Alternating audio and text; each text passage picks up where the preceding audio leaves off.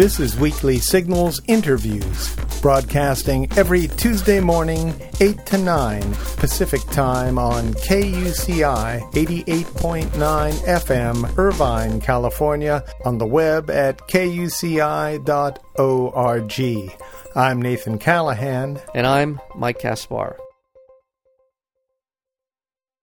With less than a month until the election, the Republican propaganda machine is running at maximum speed and the hypocrisy is in overdrive. In his new book, The Great American Hypocrites Toppling the Big Myths of Republican Politics, our guest, Glenn Greenwald, uh, puts the GOP, God, and country into perspective. Greenwald is a former constitutional law attorney and is now contributing writer at Salon.com, where his blog Unclaimed Territory appears.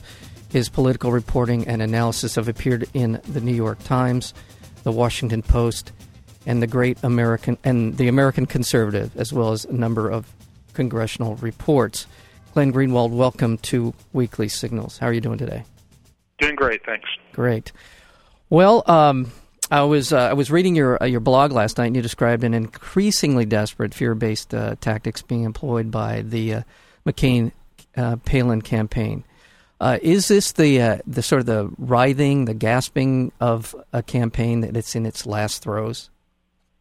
Clearly, I think that's the case. If if you look at the way that Republicans have typically run campaigns over the past several decades, these these themes that we're seeing now, that the Democratic candidates are subversive and um, anti-American and, and kind of exotic and alienated from mainstream core American values, that's a constant.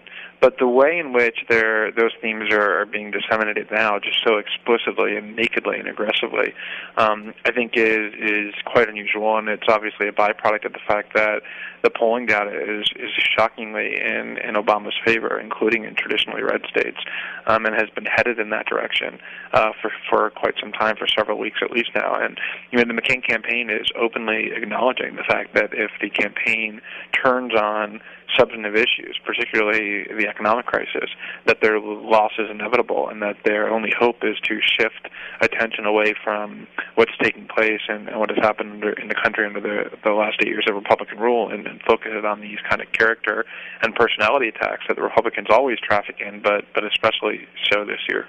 It does really, uh, it is striking, this uh, campaign, um, on, on how many times we've heard – sort of the naked truth coming, um, sort of leaking out. Uh, well, I, I, didn't even leak out in this particular case when you're talking about uh, them saying for outright, if we have, if we're forced to talk about the things that are really happening in the country, we are going to lose.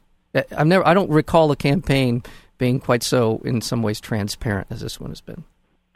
Yeah, I think I think that is a surprise. I mean, one of the things that happens is, you know, these these top level campaign aides start talking to reporters and start trying to demonstrate their own shrewdness and savviness and, and intelligence by boasting about their tactics, and and sometimes that backfires if they become a little too blatant, as as they did. I mean, that Washington Post article from the weekend, quoting senior McCain campaign officials saying that they wanted to turn the page on the economy because if it stayed, if the focus remained there among voters, that inevitably they would lose, and that the the shift to William Ayers and Jeremiah Wright and the attacks on Obama were their last you know hope. Yeah. That basically now is something you hear out of the mouths of every Ob- Obama operative. It's actually being featured in commercials being run in battleground stage. So they're really using the McCain campaign's own words against him, and I guarantee you, you'll hear that from Obama repeatedly tonight in the debate. Does this indicate something that I have thought for a while uh, that McCain isn't really in control of his own campaign? Do you think this is a strategy that McCain signed off on, uh, explicitly signed off on, allowing, kind of pulling back the curtains to, for these campaign operatives to talk about what the internal thought process was of the campaign itself? I doubt that. I mean, I think that I, what I do think is that conventional wisdom, which is more or less accurate, has been accurate all year. Has been that this is a overwhelmingly democratic year for obvious yeah. reasons. I mean, the economy is horrific. The public hates the Bush administration and the Republican Party, um, and, and what happened in 2006 is just a precursor for what's to come. So I think McCain knew that the only top prospect he had for winning uh, was to turn his campaign over to the you know kind of permanent Republican campaign apparatus that grew out of you know Lee Atwater and Roger Ailes and, and the despicable campaign they ran against Michael Dukakis, where you know the Republican operatives specialize in character and personality destruction. That's what they do, hmm. and so whether or not that's McCain's natural tendency, and one can debate whether or not that's what his career has been over the last couple decades. Um, it's certainly the case that he has, as you put it, turned his campaign over to, you know, disciples of Karl Rove, beginning with Steve Schmidt and and, and the whole in-place apparatus, and, and you see the, the fruits of that now. Well, it seems this is something, having worked in campaigns. By the way, if you get a chance, you should see a terrific documentary called Boogie Man. It's about Lee Atwater. It uh, just uh-huh. came out, and it and it, it really it's sort of the the key if you if you as you watch the, the McCain campaign and other rep- significant Republican campaigns, uh, uh, watching this documentary, and you know this stuff from I'm sure any from from just your own experience, you see the playbook has, is really revealed to you in, in, in, in the actions of Lee Atwater.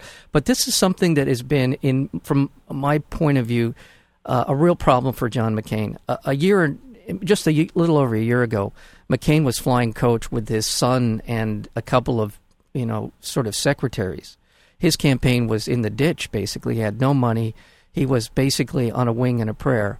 And when he won New Hampshire, and it started to started to came, uh, take on the air of an inevitability within the Republican campaign for president, these people gravitated to him. And, but these aren't the true McCain believers. These are operatives. These are people who are in in the business of winning campaigns, not conveying, uh, a, a, you know, letting McCain be McCain. It wasn't that long ago. It was about a month or so ago that I actually heard them say, and you can confirm if you heard this as well. That McCain said something, and a, and a spokesman for the campaign said, "John McCain doesn't speak for the campaign." Did you do you remember right. it? So well, I, yeah, and yeah. I think I think I mean, basically, I mean, what's interesting here is, I mean, if you recall the 2000 primary election, the extraordinarily acrimonious fight between um, the Karl Rove, the, the, the Karl Rove led Bush campaign and, and John McCain's campaign in the primary uh, war that they had, yeah. that was unbelievably nasty and ugly and, and hateful, uh, particularly on the Bush side. And, and John McCain ended up hating the entire Bush uh, and Republican uh, structure led by Karl Rove and, and that whole method of, of campaigning. I mean, he was, you know, bitter about it and, and angry yeah. to the point where he, you know, opposed one Republican Bush agenda uh, platform after the next for the next several years, and even by all accounts talked to John Kerry about leaving the party in 2004. That's how yeah. alienated he was from the Republican structure over what had happened.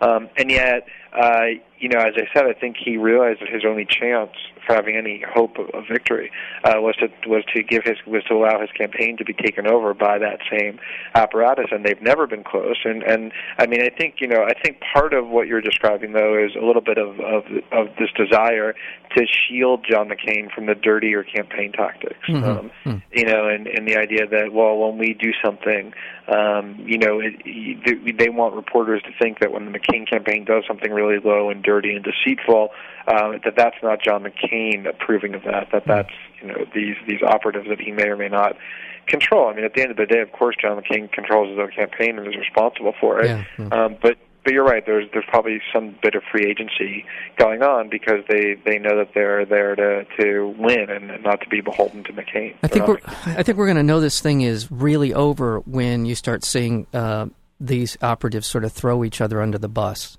I, I think that'll be. I think the final days of this campaign, you're going to start seeing a lot of finger pointing as to whose idea was this and whose idea was that. Uh, that'll I think will be the uh, the real uh, kind of uh, canary in the coal mine, if you will, on this. Yeah, you've seen a little bit of that with you know some internal disputes over who uh, was responsible for over coaching or over protecting Sarah Palin and and and that sort of um, blame uh, game going on. But but you know the McCain campaign is very close to imploding. I mean, if the polls are are at all accurate, and there's no reason to think they're not, they're not going to just lose the election. They're going to get slaughtered, yeah. um, and and not just on the presidential level, but the House and the Senate as well. And so, you know, that's really what this country needs is, is a complete expungement of, of this horrific right wing movement um, that has so degraded all of our institutions and, and our political culture uh, for the last eight years at least. And, and we are on the verge of that. And I think you're right. As we get closer, and these last ditch efforts look like they're going to fail, you're going to start to see a lot of internal recrimination. Yeah. And, you know, the way that a movement does when when they're rejected. We're speaking with Glenn Greenwald. The uh, book is uh, "The Great American Hypocrites: The Toppling of the Big Myths of Republican Politics." He's also the uh, author, the writer of the blog Unclaimed Territories. You can find that on Salon.com. Um, at what point does this rhetoric, at what point does this campaign tactic become truly harmful, truly detrimental to um, what I will assume will be at Barack Obama uh, presidency? What? Well, look at look at what has happened over the last couple of days. I've been pretty amazed. I've actually been watching these rallies uh, just because of how extreme they are. John McCain and Sarah Palin are basically going around the country and all but saying um, that Barack Obama is is a an Arab terrorist yeah. um, who you know believes in black radicalism and and um, violence and, and hates the country. Um, and you've seen some of these rallies where at the McCain rally yesterday, when when he posed the you know ominous question, "Who is the real Barack Obama?" Someone yelled out terrorist yesterday when when Sarah Palin brought up Bill Ayers, uh, someone in the crowd yelled out "kill him," and yeah. it was unclear if they meant Ayers or or Obama. And then again today, when Sarah Palin was giving one of her raucous speeches, um, someone in the crowd yelled out treason when she was talking about uh, what Obama said about our troops in in Afghanistan. So there's a real ugliness that's being stoked on purpose um, to not just view Barack Obama as a candidate who deserves to lose, but as someone who is, is actually you know treasonous or or hateful or hostile and potentially even in cahoots with America's Arab and terrorist enemies, as they would put it. So I, I think there's a real danger uh, that you're you're stoking up some very ugly resentments and and um, hostilities in, in the country against uh, Obama. Yeah, this is real. Uh, this is the thing that I I'm concerned about as. Uh, when you when you as you look around, it's hard to sort of. I want to ignore some of these signs, but we are in the what we're in the midst of what apparently is a significant and possibly depression-inducing financial situation around the country, and and we have uh, a a black man running for president. We have we have a lot of potential polari- polarizing events taking. We're obviously we're in in two wars that we're apparently losing. Both uh, Americans are. I, I, I don't know where where we're going, and I just saw where the uh, where the army has designated or authorized uh, a, di- a division, a battalion of, of, the U.S. Army to be ready in case of civil unrest.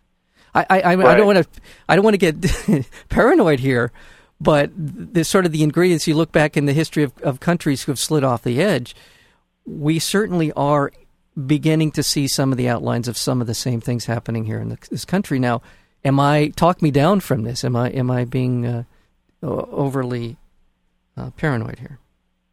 Well, I, you know, I, I think that it, it, it's smart to be aware of history and to be aware of risks that that exist in that other country, things that have happened in other countries. Um, America is not immune from the same things that have happened um, in the past. So I, I think it, it makes sense. And, and you know, economic severe economic turmoil um, is always dangerous to a population um, when you're stoking up resentments on purpose, the way that the Republicans have been. And they're not just running against you know Obama as a black man, but they're running around basically blaming the economic crisis on um, liberals in Congress who who forced banks to give mortgages to the poor and to minorities. Um, trying to blame you know scapegoat minorities in, in times of severe economic crisis is always a dangerous dangerous thing to do. And then you're right. I mean, there have been efforts on the part of the Bush administration over the last couple of years to eliminate legal restrictions on on the deployment of U.S. military forces inside the United States. And there was that report that a military unit is being permanently assigned here. So yeah, and, and I'll just add to that, there was a member of Congress last week who, during the debate over the bailout, said that there were warnings from the administration that, that uh, if the bailout didn't pass, that economic panic could become so severe that um, you know there could be real disorder of the type that would necessitate martial law. Um, so you don't want to trifle with these kind of explosive dangers, um, and, and to be aware of them is not to say they're around the corner about yeah. to happen, but it makes sense to to be wary of of, of, of them. I think. Yeah. Uh, I want to get to Sarah Palin, uh, Governor Sarah Palin of, of, of Alaska. Uh, is she?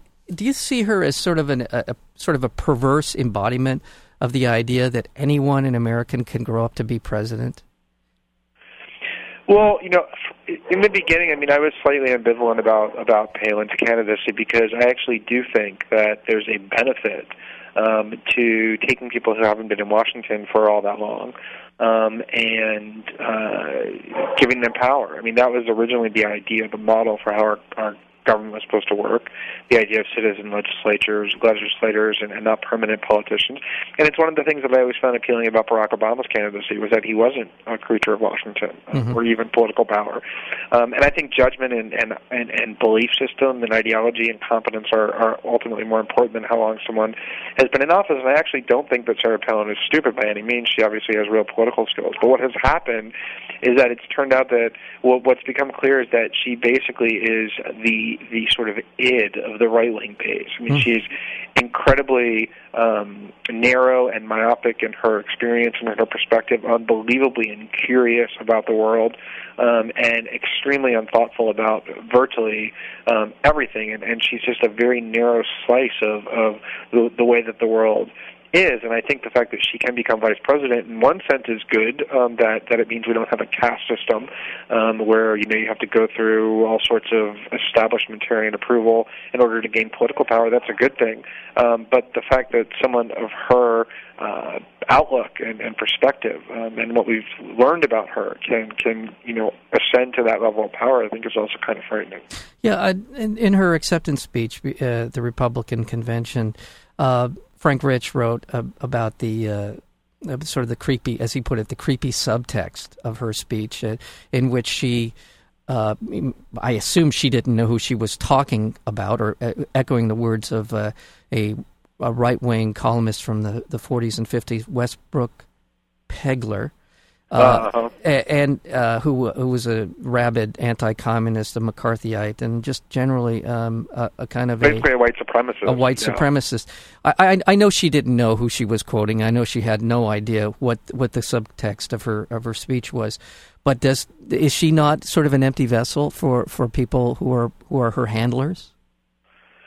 Or is she? You know, I think I, I mean, I, you know, I think that's always hard to say. The extent to which she is or any politician is mouthing their own beliefs versus uh, just having words put into their mouths. I mean, of course, that's said about Barack Obama yeah. frequently. That that what he really does is read from a teleprompter. Um, you know, look, I think she is a recognizable um, where she comes from culturally and politically is quite recognizable. As I said, I think she's the head of the right wing movement. Yeah. The idea that you know she comes from this evangelical Christian background that became increasingly politicized in the 1990s as part of the culture wars, and you know has sort of adopted this kind of simplistic template of right wing political slogans about limited government and um, you know venerating the military and, and American wars. Um, I mean, I think that's all probably pretty natural to well, her. And, and married to a secessionist. Yeah, I mean, clearly, I mean, states' rights and, and that sort of extremist right wing agenda um, is is very much a part of of what her background is. And so, you know, sure, I think obviously someone's writing her speeches, um, but at the same time, I think it's she feels comfortable with that message. Yeah. Well, I, I, uh, well.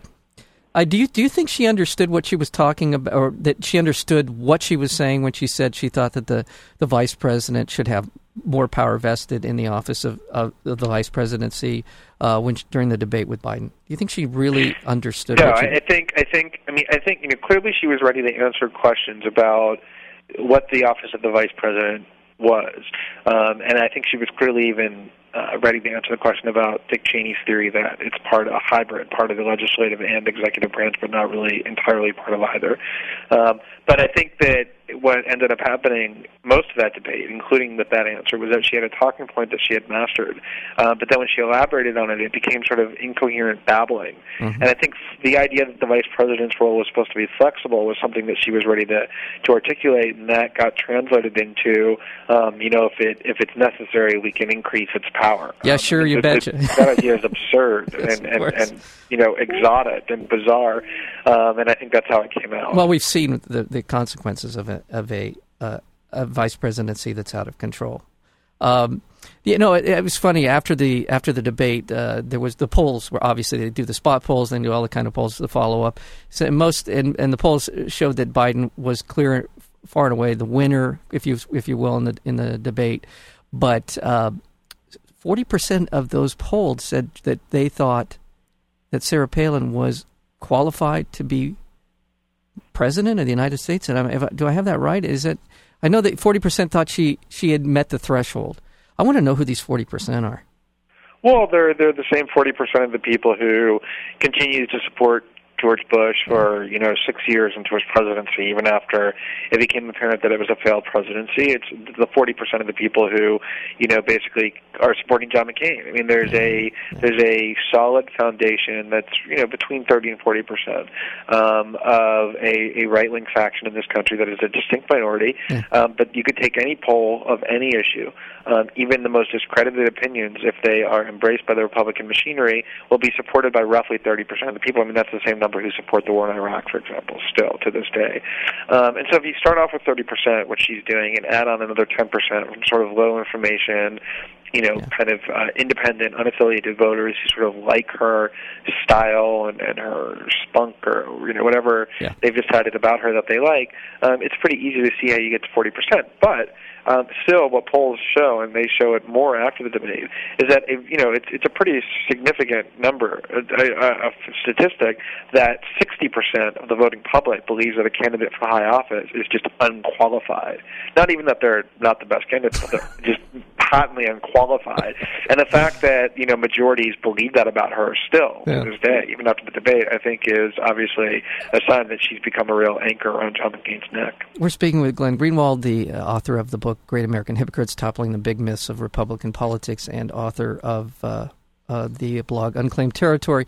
Now, I, uh, I, I think, personally, I think the American electorate is suffering from a national case of Stockholm Syndrome. Uh, I think we've come to identify with our Republican captors, and I do, I do think that that sort of explains some of the popularity of the Republicans. I, because, frankly, given the campaign that McCain has run, I can't believe he's still at 43%. I really can't. I, I don't. Yeah. I, I understand some of it's a reluctance to to to buy into Barack being president, but uh, it, he's run, I think, the worst presidential campaign of my lifetime. Yeah, you know, it's interesting. I mean, you know, in in the uh, on the one hand, you can look at the polls, and and, and Obama has between a six to ten point lead, depending on which poll you look at, and you can say, I can't believe that the polls are that close, given what has happened in this country over the last eight years and the campaigns that each of them has run. Yeah. Um, but then you can look at it the other way, and you can say, it's rather remarkable that 30 days before the election um, this sort of unknown, young, skinny, you know, Junior, liberal African American from Chicago yeah, yeah. Um, is running eight points ahead, including lots of red states, um, of the you know conservative, maverick, press-loving white war hero. um, you know, it's it's that's pretty extraordinary yeah. in and of itself, yeah. um, and, and I think it's important not to lose sight of just how extraordinary an event Barack Obama's election will be in America, and it's important not to downplay that. I think, um, you know, having him have an eight to ten point lead 30 days out is is pretty remarkable in its in its own way. If you look at it that way. I, yeah, you're right. I guess I just grown so used to in this short period of time. I've grown very used to Barack Obama, and I I've sort of become very comfortable with him. So for me, it's uh, it's a more it's a little more difficult to see why McCain is is where he is. Um, I, I have a couple more questions before we have to wrap it up. But McCain, John McCain's health. Um, I, I want to know, as an American, as a as a voting American, I want to know a couple of basic things. What is the state of his health? I know that we he there was a very abbreviated length, I think a half an hour, that some reporters were allowed to see 1,200 pages worth of his medical records. weren't allowed to take anything in there that they could copy these records with. They were out of order. The rest of it. He's had cancer that we know of at least two, I think four times, if I'm not mistaken. Right. Uh, his his chances of not surviving his first term are pretty high. Um, we don't know now. I don't want to know, uh, and I think this is a question that needs to be asked by the by the Barack campaign, and that is in a scenario where he's receiving chemotherapy or radiation therapy for a melanoma, which is what he's had, is Sarah in charge? Is is the vice president in charge while while a our president undergoes uh, chemotherapy? Uh, I, I, I, I guess what I'm talking about is the state of his health and what. Well, you know, I think I think it's a sign of, of how passive and, and ineffective our press corps is that we don't know the answers to those questions, or we're not going to find them out. You know, we can do actuarial charts of what the average 72 year old you know male um, has in terms of life expectancy. Uh, but he's not the average 72 year old male. Uh, he was a prisoner of war for five and a half years and suffered pretty severe wounds. Yeah. Uh, his body took a pretty heavy beating during much of that time. Um, and as you say, he's had four separate bouts of episodes of serious melanoma. Melanoma is Um, a and yet- pernicious, pernicious Yeah. cancer. Yeah, we we don't know when, and those medical records, even the ones that those reporters were allowed to examine, um, were inconclusive and incomplete, and and not uh, the type of disclosures that uh, candidates are typically required to produce. Now, there, you know. Uh, Joe Biden and Sarah Palin have also not really produced their medical records. Uh, Mhm. You know, there were questions surrounding the birth of, of Sarah Palin's last daughter and, and uh, last uh, child, and people have asked to see those. Those have not been forthcoming. Biden has, has released very little of his medical Mhm. history as well, and he actually had some aneurysms in the past. But obviously, the concern uh, is heightened um, at the top of the ticket uh, because the death or incapacity of that person um, would mean that someone else would become president. In this case, Sarah Palin, and and I'm amazed that that hasn't become more of an issue. Yeah, I, I am too, and I, I, I just wonder when I look at him. It, it's not as if it's not obvious. There's something wrong with that the the left side of his face. It's obvious that he's been through, as you said, a lot of physical trauma. We know he's had cancer, and it's the elephant in the room as far as I'm concerned. W- uh, What is the state of his health? And the fact that they will not release the full, they won't make a full disclosure of his health records leads me to believe that there's something seriously wrong with him. Um, well, And just one other point on that, which is those records that were made available to the to reporters, as you say, for a very sh- uh, abbreviated period of time, uh, were were not current. They they went up, I think, till March of this last year, um, and there have been all kinds of you know rumors and speculation, and they're just that, but but they deserve to be answered. That this year McCain has had more severe problems um, with melanoma uh, or other medical problems, but we don't have any of his medical records for the last eight months. Wow, yeah, it just really is stunning. And you're right when you critique the uh, the national press um, on this issue. I want I want to throw one thing out at you. I, I'm always looking for pithy ways to describe the, what the Republican Republicans have been doing. And I want to run a, run a phrase by a, a friend of mine came up with. Should we start referring to them as borrow and bomb ideologues?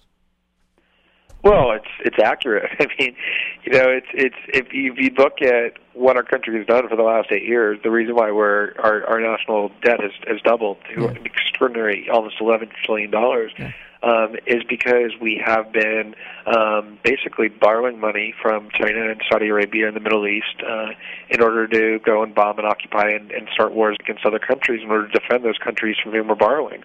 Um, where basically we've become, you know, sort of a classic authoritarian state teetering on third worldism, which is armed to the teeth um, and yet impoverished. And uh, you know, to to look at our defense spending, um, which is double the nearest competitor, which is China, um, and more than the entire rest of the world combined.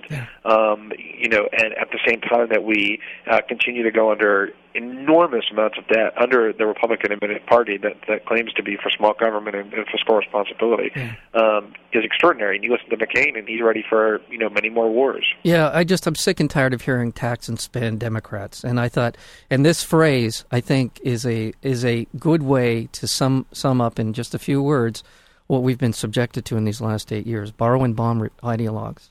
Yep. Thank you very much, Glenn Glenn Greenwald. Thank you for being here on Weekly Signals, and good luck to you uh, uh, in the future. Thank you so much. Thanks for having me. Bye bye.